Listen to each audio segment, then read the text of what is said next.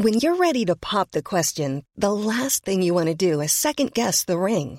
At Bluenile.com, you can design a one of a kind ring with the ease and convenience of shopping online. Choose your diamond and setting. When you find the one, you'll get it delivered right to your door. Go to Bluenile.com and use promo code LISTEN to get $50 off your purchase of $500 or more. That's code LISTEN at Bluenile.com for $50 off your purchase. Bluenile.com code LISTEN.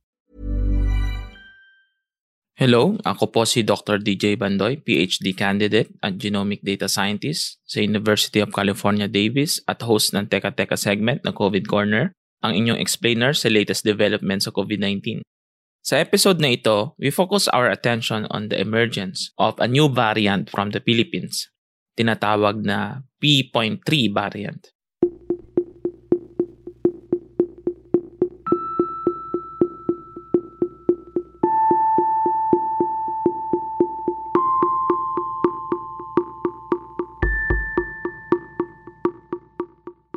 P3 is already getting the attention of public health authorities abroad, with countries like UK declaring it as a variant under investigation.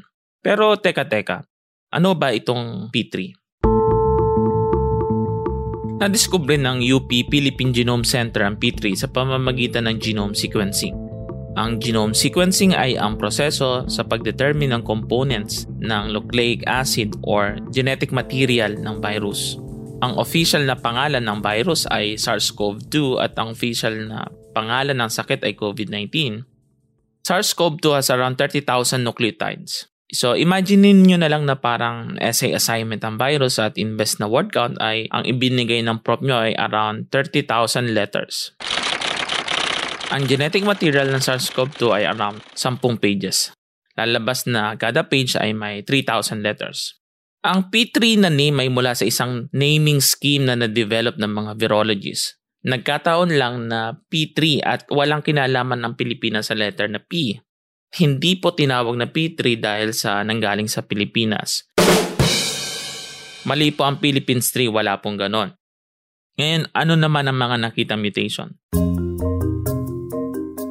Ang mutations ay changes or pagbabago doon sa nucleotides or letters Kapag nabago ang letters, nababago ang meaning. For example, bato at bata. So isang letter lang pero iba na yung meaning. Palitan lamang ang huling letra ay naiiba na ang kahulugan ng salita. Ganon din po ang mga virus. On average, ang SARS-CoV-2 ay may dalawang mutations per month. Pero tulad ng nasabi natin sa mga nakaraang episode, random po ang mutations na ito. Kaya minsan ay may changes na walang meaning at paminsan-minsan, may mutations na may significant effect. Dito napapasok ang mga nakitang mutation sa P3. Pag-usapan natin yung pinaka-importante at pinaka-alam, ang N501Y at ang E484K. Ang N501Y ay nakita rin sa B117 na strain na nai-report mula sa UK.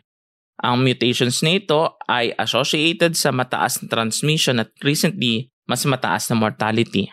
At meron ito kay P3. Ang N501 mutation ay may kinalaman sa spike protein ng virus, yung tinatawag natin sa mga nakaraang podcast na lock and key model. Ang spike protein structure ng virus ang nagiging paraan para makapasok sa loob ng cells ng katawan. Dahil nag-mutate po ito ay posibleng mas mabilis ang pagkalatan sakit dahil yung susi na hawak ng virus ay mas mabilis makapagbukas ng lock.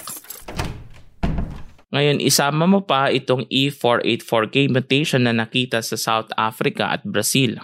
Ang tawag sa mutation na ito ay escape mutation kasi nagagawa ng virus na takasan ng mga antibodies na involved sa paglaban ng katawan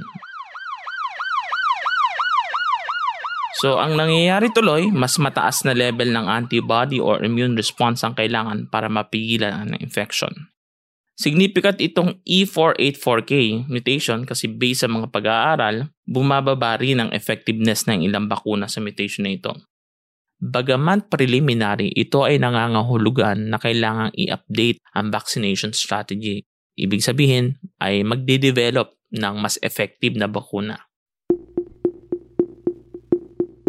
That's it for today's podcast. Muli, ako po si Dr. DJ Bandoy, Puma Podcast. This episode was produced by Kat Ventura and edited by Carl Sayan. Follow Teka Teka on Spotify, Apple Podcasts, Google Podcasts, or wherever you listen. If you have any questions about COVID-19 or suggestions for COVID Corner, email me at askdocbandoy at gmail.com. Ingat!